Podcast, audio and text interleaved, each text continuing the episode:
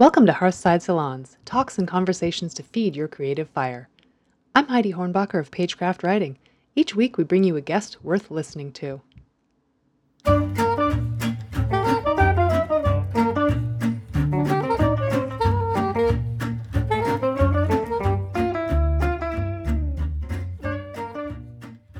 At this time of deep division, I wanted to talk to my friend Nagin Cox, whose life mission is uniting humankind.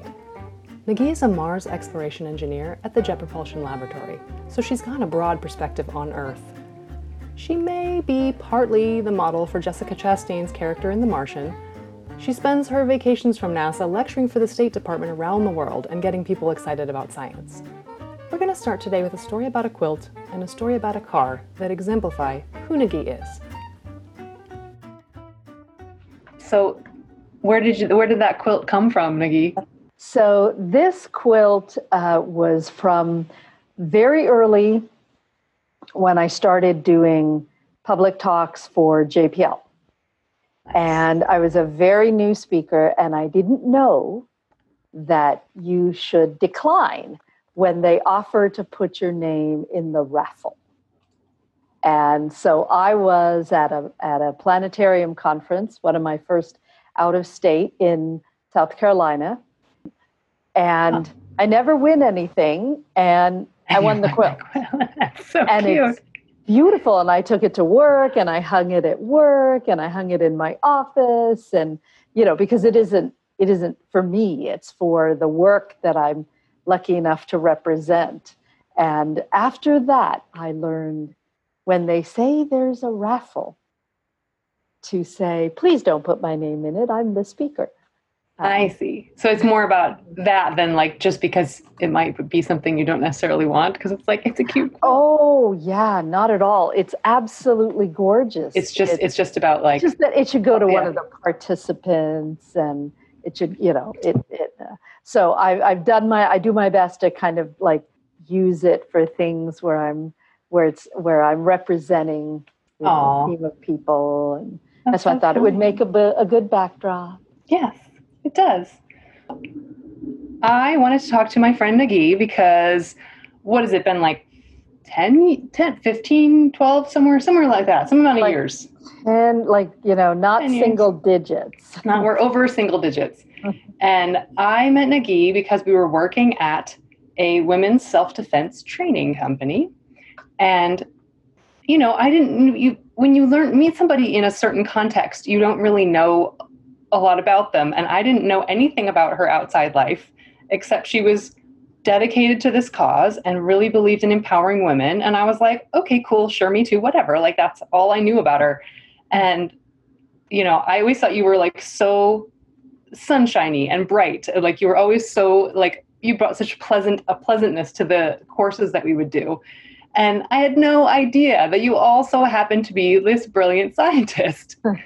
um, until one day, Nikki had uh, the, or you still have it, right? The Roadster, yes one of the original, right? The very first Tesla Roadsters, the ones built on the Elise, the Lotus body. correct And tell me why you let me drive it. We, so my husband is a huge aficionado of electric vehicles um, because of what he thinks they can do for the planet. So our motto as a couple is he says he'll save this planet, and I say I'll find others. Uh, so we are, so but that's that's kind of his passion is electric vehicles and being able to be sustainable for the environment without having to go back to horse and buggy. I love it. So it was very important to him that we take the step of supporting Tesla in their first hundred cars, uh, because if they couldn't convince their investors that there were a hundred people who would sign up to get the Roadster sight unseen, that how would the company investors have believed that they should that there might be a larger market? And then part of the mission was to let people drive it, to let people experience it, to let them see that that electric cars didn't have to be golf carts, and to uh, to to bring it to people personally, so they could then realize that electric cars were real and a real possibility for the Yeah. future, and this brand new company called Tesla might have a future. And so um, I think my husband dropped me off or picked me up from one of our uh, self defense trainings in the car. And I didn't know that Heidi was a car person at the time until I saw her reaction to the Tesla and said, Of course you can drive it. That's why we have it here. And that's why we have it insured for guest drivers. which is just amazing. I mean, so many people would buy something like that as their own status symbol. And like, I know when I've got a new car, I have not been excited to let anyone drive it. So just the fact that, that that's the heart you guys came forward with, it, I just think is fantastic. My husband called it evangelizing with a big E and a big Yes. Z for but um bump. I love it. I love it. I love that you guys do that. Well, one of the obviously main things I wanted to talk to you to, about today is, you know, being a woman in science and not just like any science, but literally rocket science. so, talk to me first about like what when you were a little kid, what sparked your interest in science? Well, what sparked my interest in space exploration? So, you know, since Heidi and I talked about having this conversation, so many things have transpired that suddenly shifted kind of my thinking on what we would talk about given what's going on Mm. uh, with all of the, the protests and the conversations about what it means to be um, of color. And so for me, my interest in space exploration started, uh, well, it, it wasn't, it didn't start as space exploration. It started with an awareness that we find ways to divide ourselves. I grew up in a Muslim household and very early on realized that there was a difference in the expectation of the boys and the girls in my family. My sister and I were expected to follow a certain path that was different than my two brothers. And, you know, as an example that came later, my brothers were sent to one middle school that was for math and science and my sisters were expect my sister and I were expected to attend a different middle school that was better in the arts and humanities. Uh, but even younger than that, I thought, you know, why does it matter if I'm a boy or a girl? What what does that have to do with anything? And and so I, I, I attribute that exposure to very young um, the divisiveness that happens. Hmm. And with that also came an accident of genes in that. So I'm full Indian. I was born in Bangalore, India, and my parents are Indian. But my mother happens to be very light skinned. I take after her. My brothers and my sister are much more dark skinned Hmm. um, because they take after my father. And so within our family, we had like this data pool of how you get treated based on whether you are visibly of color or not. Because I'm a woman of color, but it's hard to tell that. My Mhm. sister, it's much more obvious. And my brothers, it's much more obvious. But just to within one family have an experience of, wait, that happened to you? I was just in the same library and that didn't happen to me, right? Hmm. Um, where the difference um, was visibly uh, our skin color. So that translated for me into once you become aware that people separate themselves, you start to see it everywhere Mhm. gender, ethnicity, you know, what country you're from, what religion you are. And at the same time, as I was coming to an awareness of this, I also, uh, the second part of the Apollo program was happening. So this was in the, the mid 1970s. And so I had, on the one hand, a, an experience of how people divide themselves. But on the other hand, I could see on my television, on the news, in the newspapers, how when there was a moon landing, how people came together. And I was reminded of that just last year when we had the anniversary of the moon landing. Mm. And I happened to be speaking in Mexico for that anniversary.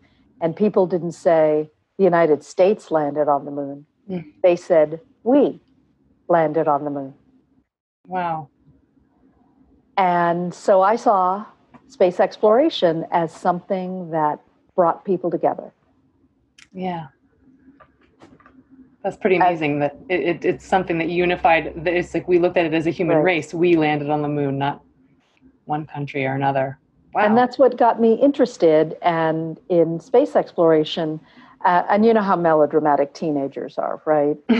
I didn't want to do something just for my fa- for my family or for my city or even my country. No, I wanted to do something for all humankind. and that was uh, that was the space program. And so I've I've actually never wanted to work anywhere other than JPL here in than NASA's Jet Propulsion Laboratory here in California. So you targeted as your way to JPL the Air Force. I did, and that was because again the the financial resources in the family mm-hmm. were intended for the boys to go to college. And so I had decided that you know, I, I was never particularly I, actually I was I, I, the I was never interested in being an astronaut uh, because I at the time I can totally understand why this is different for um, uh, for a youth growing up now, but at the time that I was in the my teenage years, the astronauts were stuck in Earth orbit, and I uh, there was also a television show on at the time called Cosmos. Yes, uh, Carl Sagan. I loved that show so much. And it, you know the the tie between media and science is so strong. Media and innovation and, and engineering, uh, like many many of my contemporaries, uh, we were motivated by amazing works of entertainment that inspired us. And on Cosmos is where I realized that before we send people, we send robots. Mm-hmm. So if you really wanted to go where no one has gone before, that would be the robots.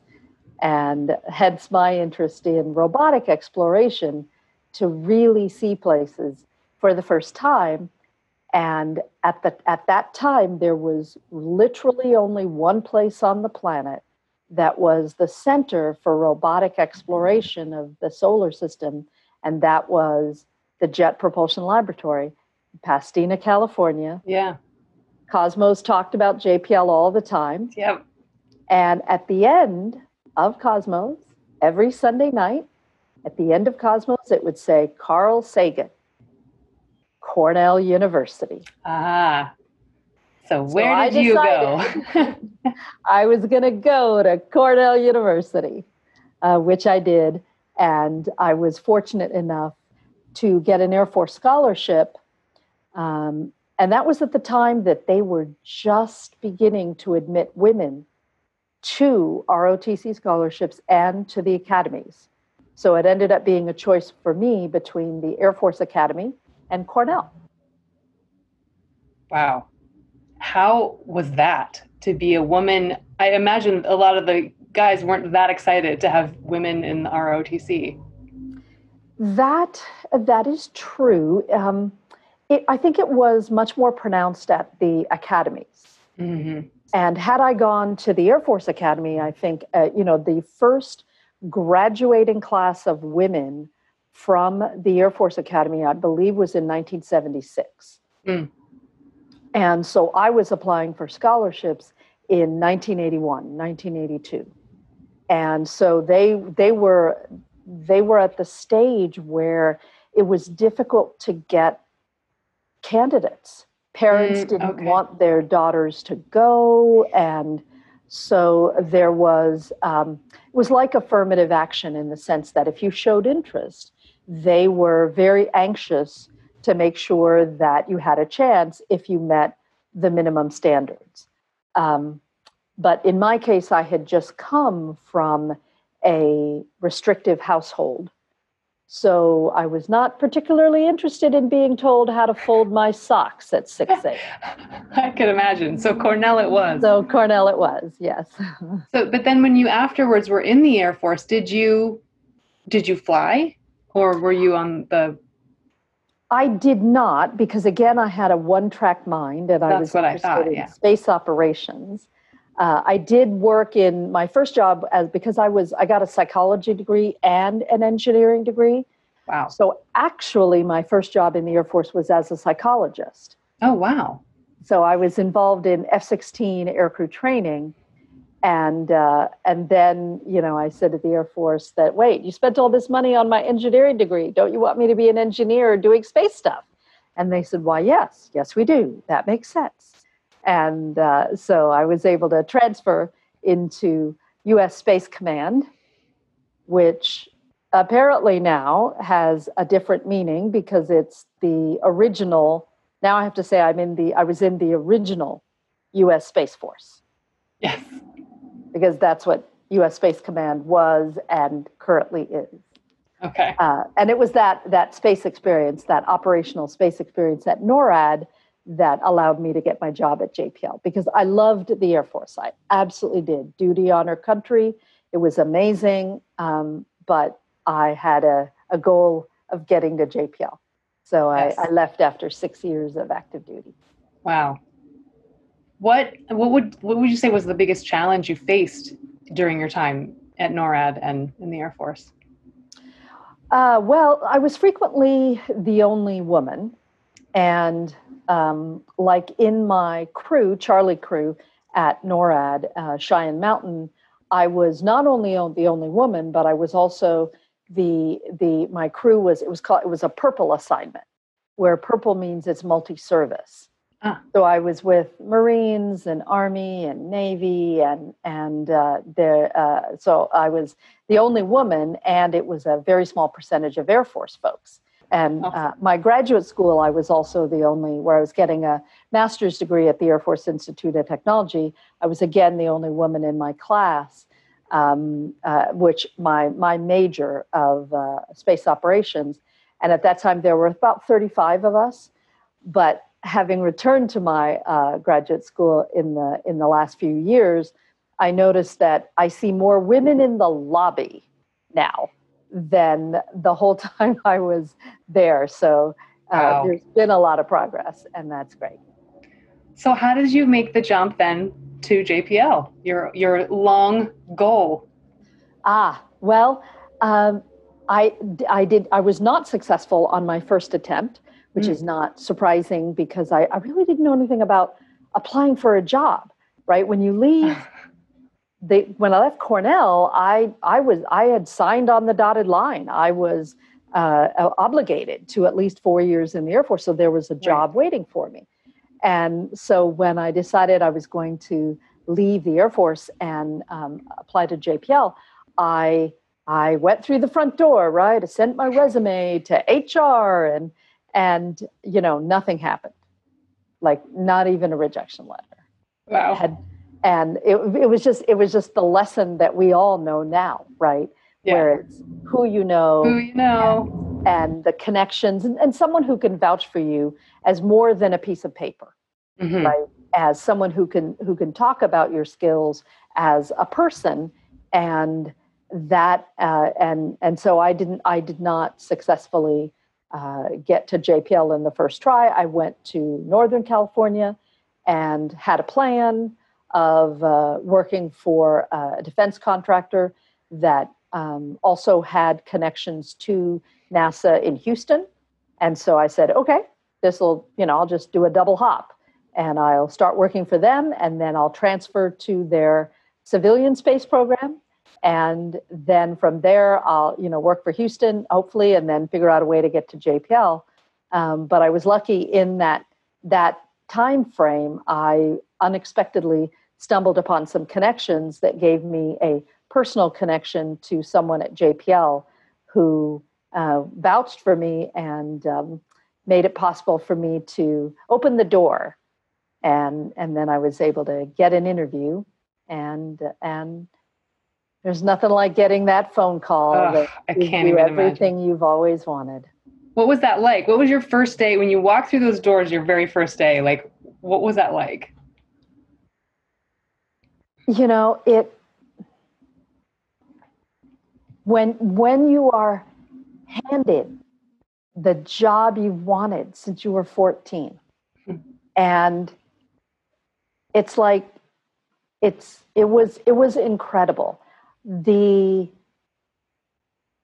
you know part of what made me realize that the air force wasn't going to be the place for me is at one point i was i was working on my workstation and behind me were four guys four of my crewmates who were animatedly talking about the art of warfare and Mm. weapons systems and what do you and, and what was the right way to approach conflicts and as i was listening to them i thought this is not me.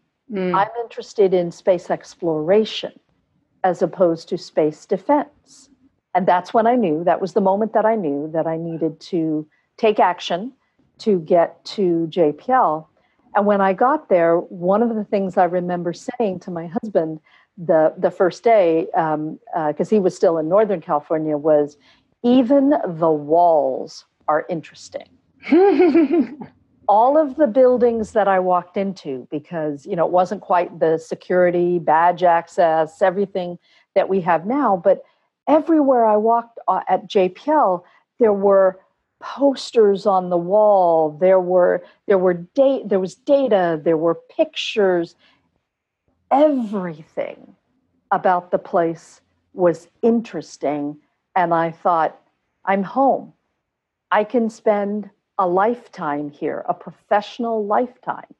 And it will never be the same because every day literally brings more new information from our space exploration.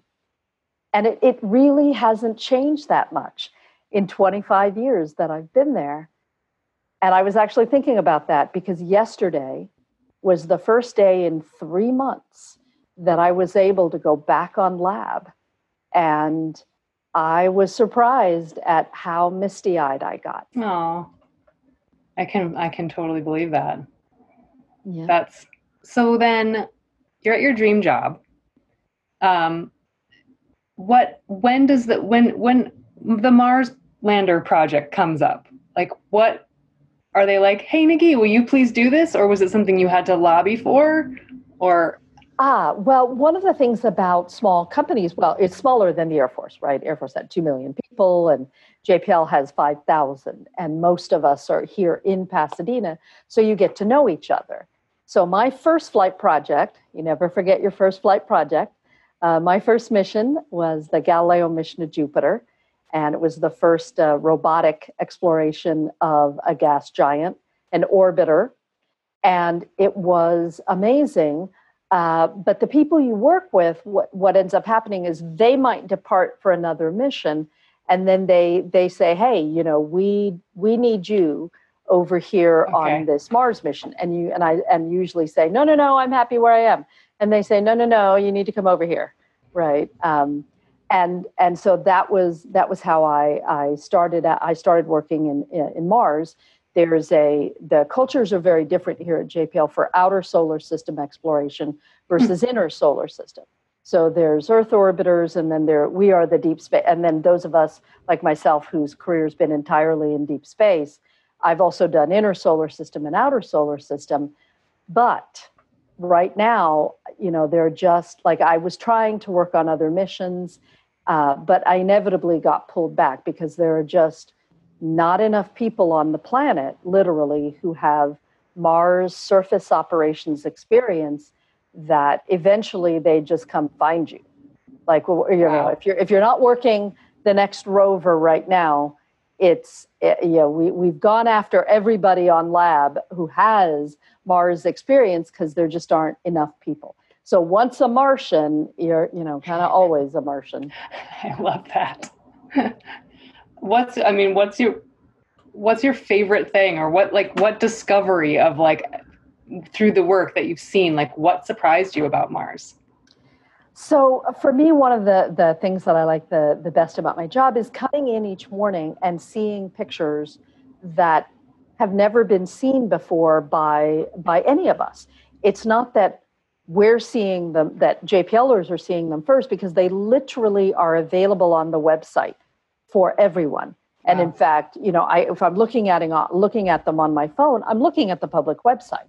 So it's not that oh, we get to see pictures first that's not that it's that we all of us collectively I, I start my morning the same way i start my earth morning the same way any uh, earthling could choose to that if you have internet access is to go to the jpl website and see the new uh, images that came down um, wow.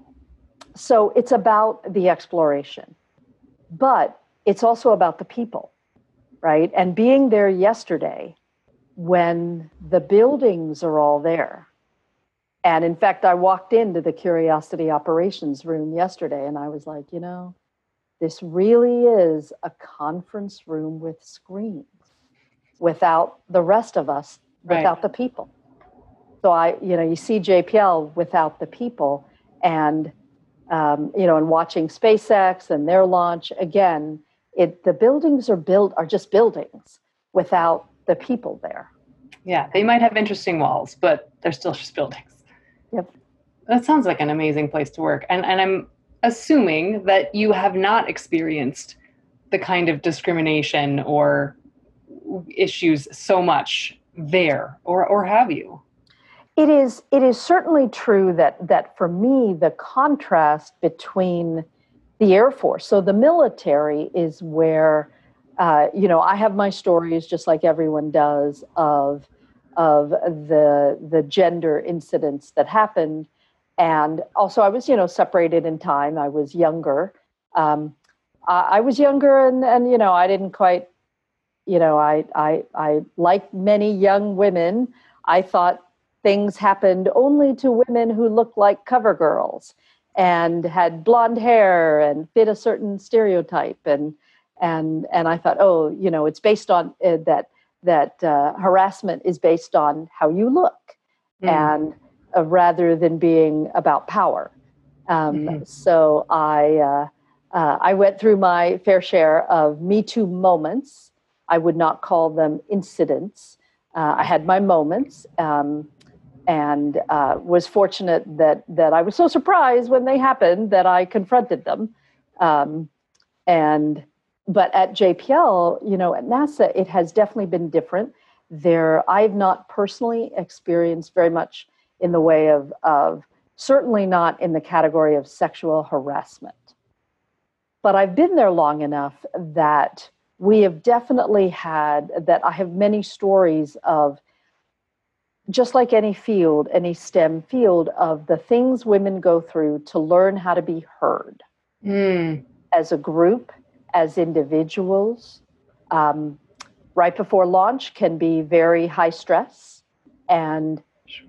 engineers don't often, you know, engineers sometimes aren't their their social skills may not be their strongest suit at the uh, you know uh, and then when you get close to launch and it's very, very, very tense. That um, you know, we say we always say that people you go to your kind of your top three skills, and and and social skills are not always among those. Um, so as things as it gets more heated, we the women have to make sure that we get heard, and sometimes and mentorship that's what matters. There was. Mm. Uh, there was a time early on one of the missions where um, you know, we were each individually kind of experiencing that, um, you know, that collectively tempers were rising. And so there was a lot more yelling in conference rooms and a lot more vocal. And, and finally, we realized that you know, I started to hear that there were that we were all experiencing similar things. And our chief engineer, who was a, a woman at the time, she and I gathered some of our younger engineers, younger women, female engineers, and we just sat, we we just we shared our stories. Mm. And once we realized that we were all experiencing being kind of shouted down a bit, that the key was for us to that that that we we once we knew that it was happening to to uh, multiple of us that was all it took then we said hey you know this is taxpayer money this is a billion dollar rover it's it's the guys aren't right just because they're guys and we have a responsibility to speak up and now that we know where it's a shared experience um, that's what happened is we stopped being quiet. We we tried not to you know yell. There are other ways to resolve things but we we definitely um, after our collective uh, uh, sharing and and that's a that's a lesson that i took to heart is that no matter what you're there are environments in which it's you know there's much more actual sexual harassment right? And Yeah. real me too kind of incidences. But even in the more um, the less harassment settings and more uh, you know getting used to working together that it makes all the difference if you share your experiences and talk to each other and Yeah. that seem that mentoring and it's not even mentoring like sitting down one on one just looking out for each other made has made a huge difference That's amazing. I love that. I love that you you that you guys went to the data of what was happening for the women on the team and and found a way to solve it. I think that's that's not um, not that usual. Um, I have a friend. I have another friend who's um, a veterinarian and very high. You know, just like she, she's a faculty member of um, of a teaching university, and she said that half the time she realized that the the men who ran her faculty were never listening to her. So she partnered with a, a guy that was her colleague who was very cool, and they did an experiment where she would have an idea, and it would get ignored. So she would tell him, and then he would say it, and it would be praised, and we should adopt this, and what a good idea. And and he would always then go, "That's what she just said half an hour ago." right you know, and it just was like this continual like listen to the women too you know and I do think the the concept of the the double bind um, definitely exists. And I was reading uh, reading about that again the other day, where you know the same if you're if you're if you're too warm and caring and you distribute kind of the you exhibit kind of the the the feminine traits oh well then you're uh, you know you're you could potentially be seen as soft and weak right? But Mhm. then if you are on but then if you exhibit the traits of being decisive and authoritative oh well then you're too pushy and you know so what they call the double bind. I, I would say that that and and you know not uh, not specifically jpl or not specifically nasa because you know we've all been at conferences we've all been in sure meetings with uh, you know and I, I would say that's more that's been more my experience in kind of life in general including the philanthropic areas that i've worked in is you know you're either too serious or you're too you know the the Yeah. double i think the double bind is very is Sure. um, is very uh, captures a lot of the the challenge hmm yeah can't there's very fine line you can't there's no there's no right answer most of the time um how did you get an asteroid named after you Oh, how did I get? I was so I was so surprised. I'm still so surprised. I was in Italy. Uh, I do when I when my vacation permits. I on some of my vacations I will uh, travel for the U.S. State Department and give uh, lectures um, because they sometimes want to bring in speakers that are less controversial maybe than politics and they just want to you know kind of rah rah what what America does and and so they look for some of the space exploration stories. And so I was in Italy, and I was outside of uh, I was in Pistoia, outside of Florence, at a library there, and I was uh, was speaking at a library, and I was just giving a, a talk on the Mars rovers, And I did not know that in the audience were three astronomers from a local uh, a local uh, astronomical observatory that actually was the home of the most prolific asteroid hunter in the world, who is a woman. Um, and they had just in, in the cycle of first you observe an asteroid you have to observe it for like three years to, to get enough observations to confirm that it's an asteroid. Oh, then you wow. go through this process of getting the asteroid um, getting its number etc then some years later you get the opportunity to name it. Oh my and gosh. I think they were just at that stage when they then they came to hear the lecture and so I talked about the rovers, and afterwards they rushed up to the stage and said, We're going to name an asteroid after you. and I said, and I thought, wait, I, I didn't even really register it. I said, I said, I remember saying, I remember thinking, what? And then I said, all I, I just said, I'm so glad you enjoyed the talk right and i i started answering all the other questions there were and i didn't think anything more of it until like it happened a year later when they sent me the naming plaque. Oh um, so I, I, I, you know, it's it's it's it has my name on it, but it it's it's again, it was this the rover stories that yeah were powerful. Have you seen it? Have you been able to look through stuff? Um, I have. It's very difficult. It's basically you can't see it with the naked eye, but I well, yeah, but like to see yes through. I mean, sorry, not the naked eye, even through telescopes. Um, but I have uh, I have uh, seen observations of it, and it's it's quite remarkable. That's amazing. Very cool. You're the only person I know that has oh. an asteroid named after them. so um, yeah, you. Uh, so Human Rights Watch is your your cause. How did you get involved with them? Human Rights Watch is probably the philanthropic organization that I have the most respect for and when when people ask me who my heroes are, right, they expect me to say someone like, you know, a figure out of math or science. And I actually say my heroes are the researchers at Human Rights Watch who wow. who go into harm's way. Uh, you know, again, the melodramatic streak in me, the yeah. the logo for HRW is tyranny has a witness right? Wow. That that it's it was the path not taken for me. Mm-hmm. Had I, I believe that I would have been in working in human rights and specifically women's rights if I had not taken the path that I did. Um, you know, when my husband says to me, "How was your day?"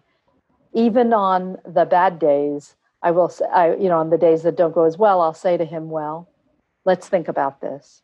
I didn't spend four hours of my day carrying water like 70% of the women in Africa do. Right? We have a responsibility to our, our fellow women to remember how very, very fortunate we are. I mean, I sit where I do, where I am because of an accident of birth. Yes. An accident of birth. If my, my father promised my grandmother that he would take my mother back to India, that didn't happen. Mm. If that had, I would have grown up in a very different environment. Yeah. In terms of what women are, um, you know, what's acceptable, and that was back, you know, I'm talking about in the the yes. 70s and the 80s. So they they seem to me they go hand in hand. The stories mm-hmm. of exploration are about us saying we are as we ha- we still have to be a species that is worth saving. Mm-hmm. Right? And while we look for other planets and we explore and we try to open up space to exploration, both human and robotic, we there we're just we're just one aspect of of how civilization needs to mature yeah. right so that we're, we're you know we have people have to be have I, I hope that space exploration brings out our better selves.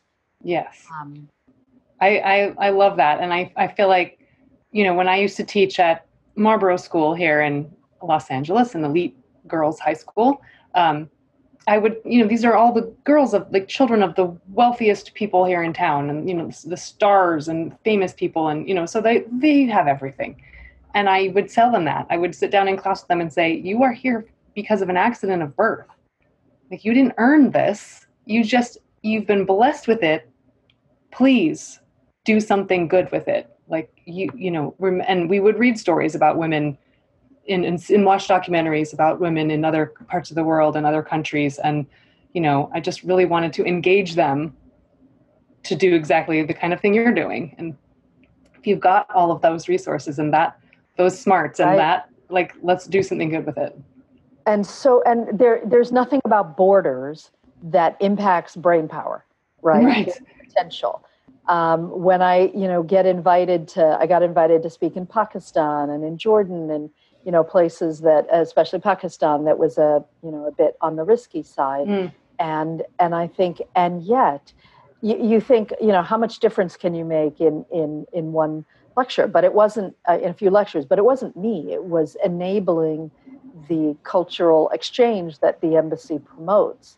And to to try to say that you have just as much potential as a young woman in rural pakistan and because people have a tendency to feel forgotten when they are uh, in a rural environment when they are when they when you know they're they might not have the internet resources that their city brethren do.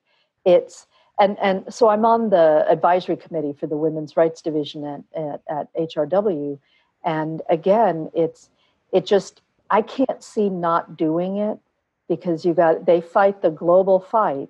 Mm-hmm. and then the the local self-defense classes are about you know 16 women at a time. We there's so many challenges facing the planet and you can't do it with any one country solving things but you also can't do it with half the population right? Yes. 100% of the brain power of the planet to uh, to to to help us solve the challenges. Yes. And and i just think even seeing you, you know, as a woman from wherever I might be from, if I'm in a small village and then I see you speak, you know, just just having the model and seeing it once can sometimes be enough for uh, to spark that change, and a, a girl to realize, wait, I can. There is something else possible, and I can reach for it. So, and sometimes that's hard to.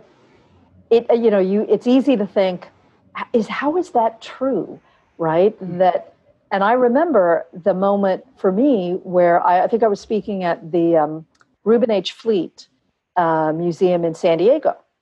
And again, was a pretty young speaker at the time. And I remember I was answering a bunch of questions after the, the, the talk. Like I couldn't move my leg. Uh, just to turn and I and I and I was like, why can't I move my leg? Right. And I looked down and there was this like three year old girl mm-hmm. who was wrapped around my lower leg, like just wrapped around my leg, hugging me. Wow. And of course, I knelt down to talk to her. But again, as a young speaker, I thought, what did I just say? Yeah. last hour. And, and that's when I realized that it wasn't anything I said and it wasn't me. It was some it was anyone. It could have been any person standing up there. Now in this case i do think it mattered that it was a woman standing up there and talking about enjoying my job and enjoying being a part of a team that worked on something together. Wow. and and saying work can be fun and be meaningful. And i and i'm and i'm sure because what else would have penetrated? And yeah. yet in an hour it was enough to have made this kind of hard to substantiate impact on this young child. Wow. And and I thought, wow. Wow. I still think, wow. I know. It's like I wish we could track her down, you know, when she's yeah. college age and just find out like what what what path did she take. But right. So, as a judge for the Entertainment Industries Council of depiction of STEM in movies and TV. What do you look for? Tell me a little bit about that. Well, I'm sure I'm biased by the fact that my that my generation at JPL, we were all inspired by Cosmos, Star Trek, or Star Wars. Yes. The generation before me, if I go into the offices of the folks who got to J, who who were in their later career when I got to JPL, almost all of them or many of them had Chesley Bonestell paintings in their office. So, uh, or magazine covers from uh, magazines that talked about space exploration, but it was an artist. So, in each of those cases, we were influenced by the entertainment industry, by art. And so, what I, I look for things that will have that kind of an impact. You know, of course, there there are there are movies and shows that, that it's just hard to suspend your disbelief because the science and the, it's just so wrong right? Just so wrong that it's hard to ignore that right? But what's much more important is is the story compelling enough that people from all walks of life and all kinds of countries will see themselves in the story even in ways you don't expect. Big Bang Theory is, you know, for many, many years was the most popular television show in the whole world. And who knew that, yes, you know, there, there, there are aspects of it were not quite that bad as they depict, but um, so many kids around the world saw themselves in mm. one of the characters. And Star Trek has an, a permanent exhibit at the Smithsonian because at the Air and Space Museum because of the amount of scientists and engineers that were inspired by that show. And and your industry has the power to shape the future by inspiring kids to be whatever they want, STEM or not STEM, just to yeah. show them a future that they are a part of. So that's what I looked for was something that would stay with the person who watched it. So last question before I open it up to Q&A, what would you what what would you say to your 10, 13 year old self? What, what do you wish you'd known as a young girl? Oh gosh, what do I wish I had known?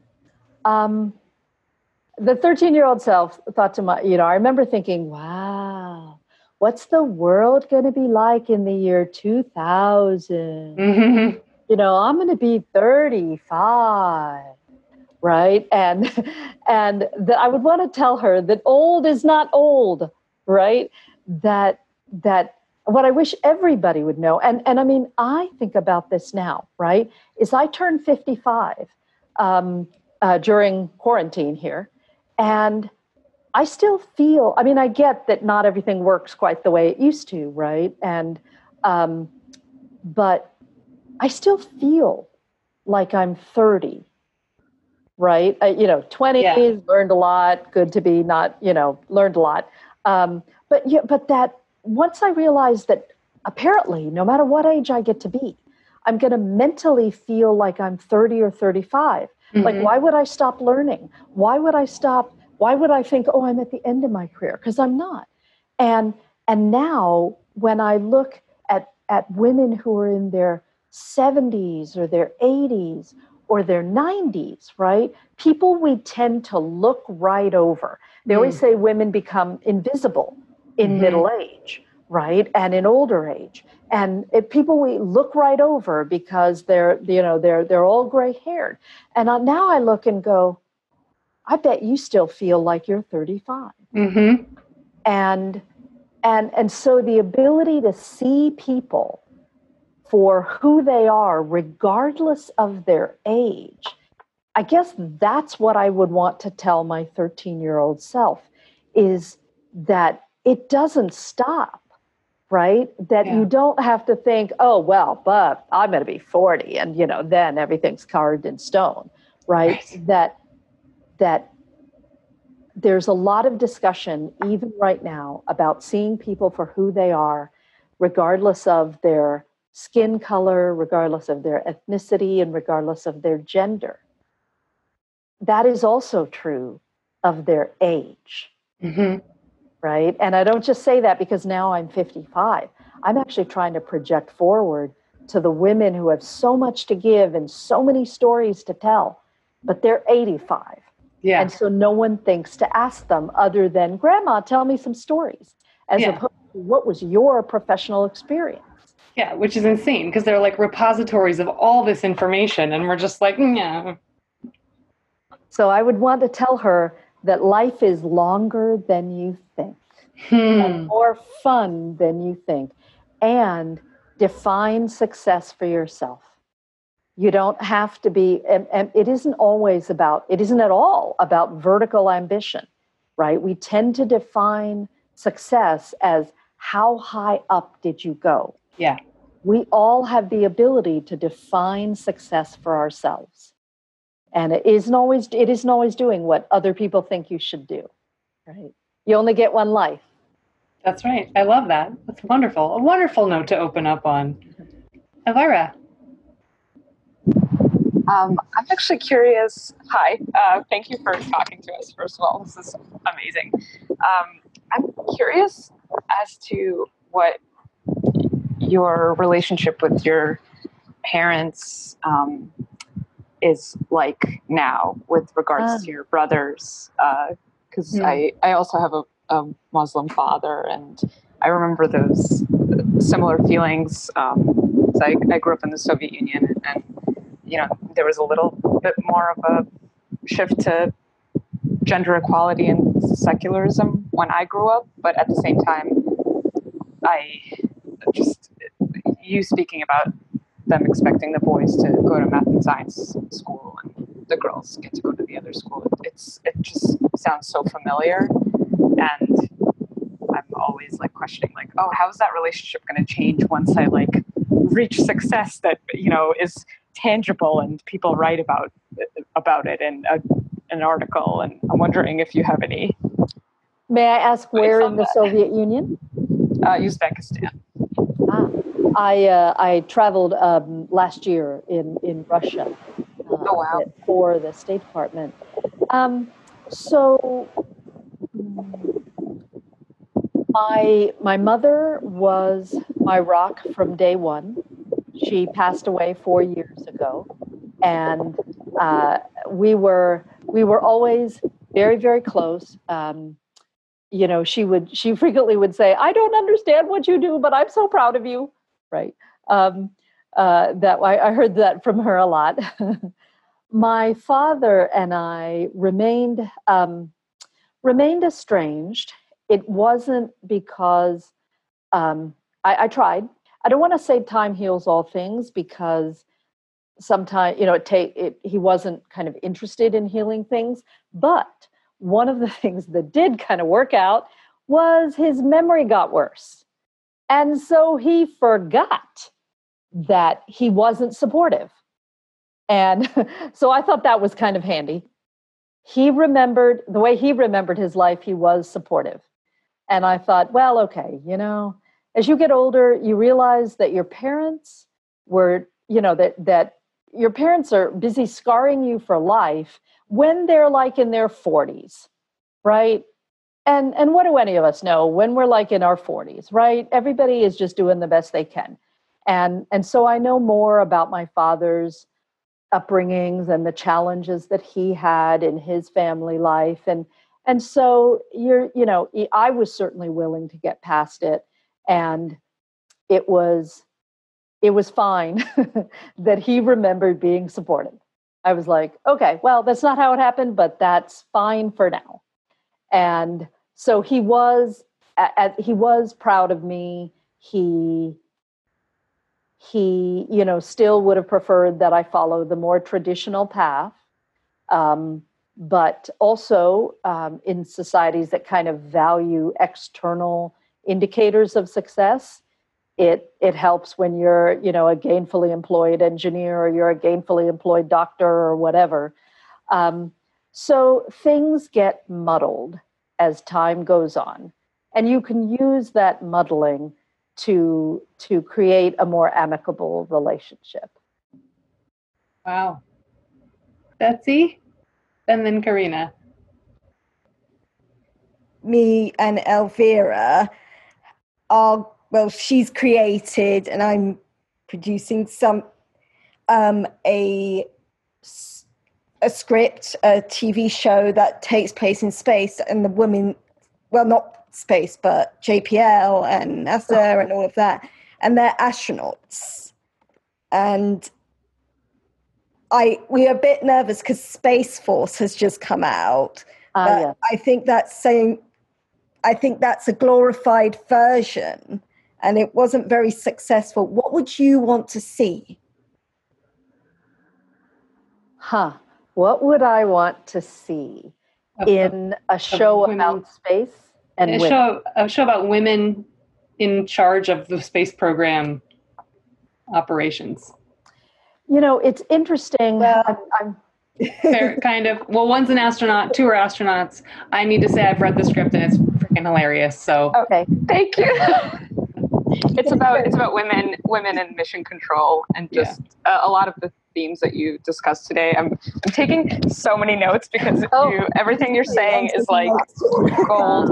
Um, but it's it's just about that uh, that need to find uh, Well, female camaraderie uh, to to be able to like everybody lift each other up together and um, discover a voice. So that's the theme of the show. All right, I'm gonna. well, and I'm I'm a little I'm a little biased by you know the mo- uh, the movie The Martian is one of the ones that we really like, and it's primarily because there are no aliens. Right, it's such a good movie without aliens. Right, it shows how hard Mars is. But as part of the preparation for that, um, I was I was at work one day. I was I was on duty for the rover. I was uh, the mission lead that day, and I got this phone call that said um, uh, Jessica Chastain was on lab uh, doing prep work for The Martian, and um, they were they they were gathering three or four people who were going to have lunch for, with her, and they said, um, you know, Nagi, come down. And I said, I can't. I'm sorry. I'm on duty, and I hung up. And then I got a call back a few minutes later, going, no, no, that was not a request, right? you need to come down and talk to her because they were looking for someone, her character in The Martian. Uh, so they were looking for someone who had a Mars operations experience, robotic Mars operation experience, and who was mil- ex-military. And that that was me. That was the only, I was the only one who fit that bill. Um, and so we had the opportunity to talk with her and some of her uh, folks who were with her and eventually she went to JSC and and spent time with one of the astronauts there, who is who their you know her character is is is modeled after somewhat. Um, but what I was struck by that was her conversation about how do you convey the the the multi-layeredness of the size of the team that's involved. Right? We were we were very pleased that the Martian paid attention. You know that JPL got some airtime, not just being JPL so much as the robotic side. And what I would like to see shown, which it sounds like is already a part of your script, is, is again, these are the things that motivate kids. And for them to see um, that there are ways to be a part of the space program other than in addition to being an astronaut, right? Um, so that they can see themselves. If you're someplace like Israel, right, and they've had one or two astronauts from the entire country during the entire space age, the kids who are interested in space, they they recognize the challenge of those odds. And one of the things that I like about telling the stories is they come away with, oh, there's mission control there are robots. There they don't realize that like jpl has an entire team that does digital visualization. We have historians we have journalists we have artists we have lawyers we have financial folks that i would ask you know i would ask that your cast or, or not your cast that your characters whether they're extras or not be convey that like anything else there's there there's a there's room for all kinds of skill sets. So one of the things about a show about mission control is uh, at with astronauts and mission controllers is hopefully they see that if exploration is your passion if science that that there are so many ways to contribute including being an artist including being a reporter right? That that there's room for all kinds of skill sets so diversity in the positions that's fantastic karina what were you going to say I'm going to start. I'm kind of uh, coming from the same side as Elvira is coming. I'm a writer and a director, and I'm 50 and I'm still trying to have my big break.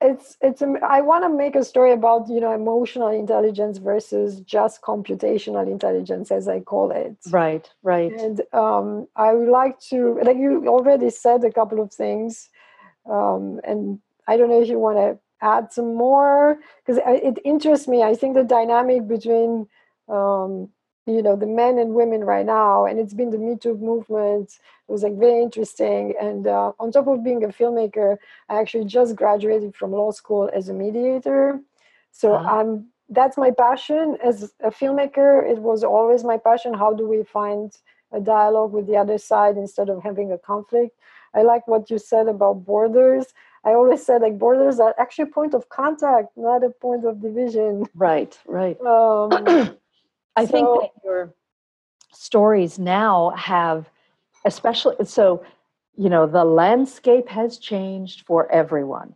Before, yeah. um, I was even thinking about when I talk to to uh, kids who are interested in being astronauts. One of the things we would spend the most time on is the fact that early on you know, as you know, what they looked for in astronauts, I have a friend who's on the committee now, um, was kind of the test pilot experience and the go it alone. Whereas now, a, a, very big component of this that I can, I, I was thinking I'll be able to explain this. It'll be so different when I explain this now, if I start speaking again, that then before the pandemic, is that they look for expedition experience. Yes. Right?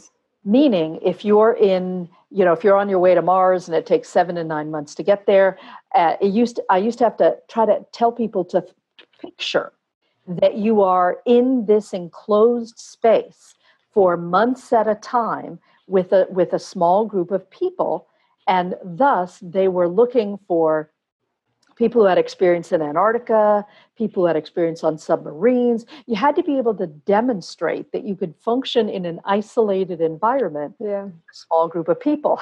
and now I feel like we can all apply to be astronauts because we've all demonstrated. in fact, there were jokes going around uh, going around JPL about how how much this was like a space mission because for the first few weeks we were at home in our houses and we were only allowed to leave for resupply missions to the grocery wow. store. Wow. And we had to do daily exercise to keep up our muscles, right? And I was like, wow, it's like we're all on the space station, wow. right? So I think stories that talk about the isolation of human exploration, whether it's deep sea or deep space or the polar regions, are are now going to have an affinity for people because they have some everyone everyone has a small experience with that now. Wow. You know, and i feel like saying everybody write it down on your astronaut application expedition experience quarantine. right quarantine. I just heard uh, a, a speaker from who's on the space station right now talk about that that's one of the things. They look they look for do you play well with others? Because Absolutely. it's such a team yeah. thing. And and i thought well that's so interesting. Because yeah like that's not what i thought of when i thought of astronaut skills when i you know when i was a little kid. Absolutely. Absolutely. If i may do you have any like do they train you in like emotional intelligence skills? A genius is not anymore just someone who can have like this power of computation right of like high speed mathematical skills it's for me like right now someone who's truly a genius is someone who has the computational power, but also the capacity of connecting with others. That is so true. When I, well, you know, I frequently get asked, okay, how, you know, if you want to work for NASA, what, you know, what kind of background do you need? And one of the things that I, I, I say deliberately, kind of for the shock effect, is I say, look, I can get a straight A student from Caltech or MIT or yeah. Stanford anytime I want, right? That's not what we need. We need people who can, we need, we need, we look for ability in our employees to work together these machines are so complicated. They're so complicated that it's no longer one person, you know, it's never, at this stage, it's never one person is sitting in a cubicle, right, and programming. It's, it just, I, you know, it doesn't matter what your GPA is if you can't work in a team. And yes, our, you know, we have the same kind of corporate training that any organization does of uh, you know in our in our training programs for communication skills etc but specifically for the folks who are part of the crews like you know the the flight team for the curiosity rover or the flight team for spirit and opportunity those um, or any team there there is training specifically for um, working together as part of a crew right? And and the that that's part of the reason that when we land on Mars, um, and I talk about this a bit in my TED talk. When we when we land on Mars, the first ninety sols where we're all together, the first ninety days where we're all working together is so important before we disperse and start working remotely. Um, you know, which again has a different meaning now. Is you need that time together to bond, to learn to work as a team. I just also wanted to uh, comment that like my biggest takeaway is when you mentioned like we went to the moon versus uh, the United States went to the moon because yeah.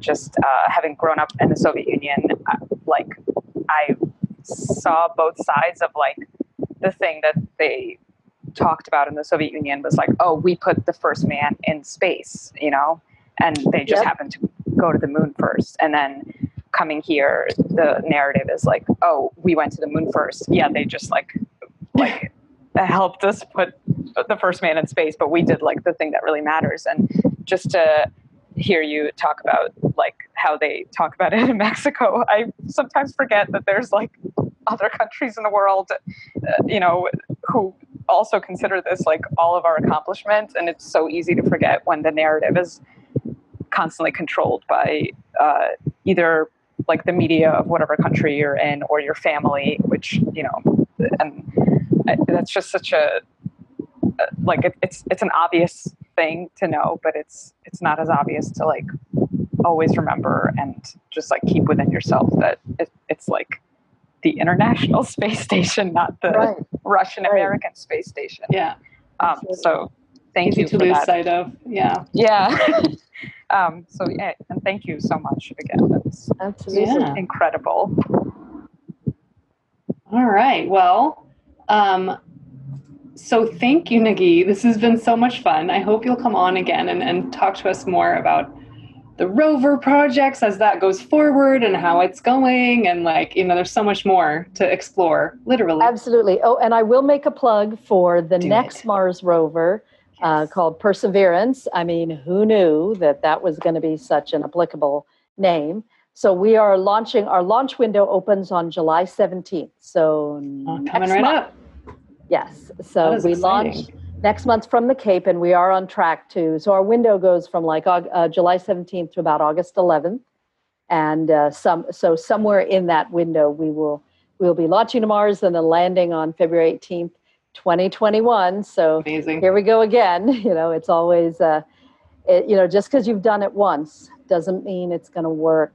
Launch and landing, there's there's so, so much, much risk. Yeah, so much risk, and and so hopefully, you know, this time, uh, uh, around this time next year, after we get off Mars time, hopefully there will be um, happy stories to tell uh, from the latest landing. Next time on Hearthside Salons, Singer, songwriter, and actress Durga McBroom has performed backing vocals for Pink Floyd and is a member of the house music band Blue Pearl, best known for their hit single Naked in the Rain. She's also a badass and an activist who speaks out against racism around the world. Never one to shy away from a challenge, Durga finds this unrest a great time to be a passionate creative. Join us. Special thanks to our graphic and sonic designer Joel Harris. Our theme music is by Lachey Swing. For more on our script coaching, online concept to pages writing courses, and writing retreats in Italy, again someday, check out pagecraftwriting.com, at pagecraftwriting on Instagram, and at pagecraftwrite on Twitter. I'm Heidi from Pagecraft. Thanks for listening and stay well.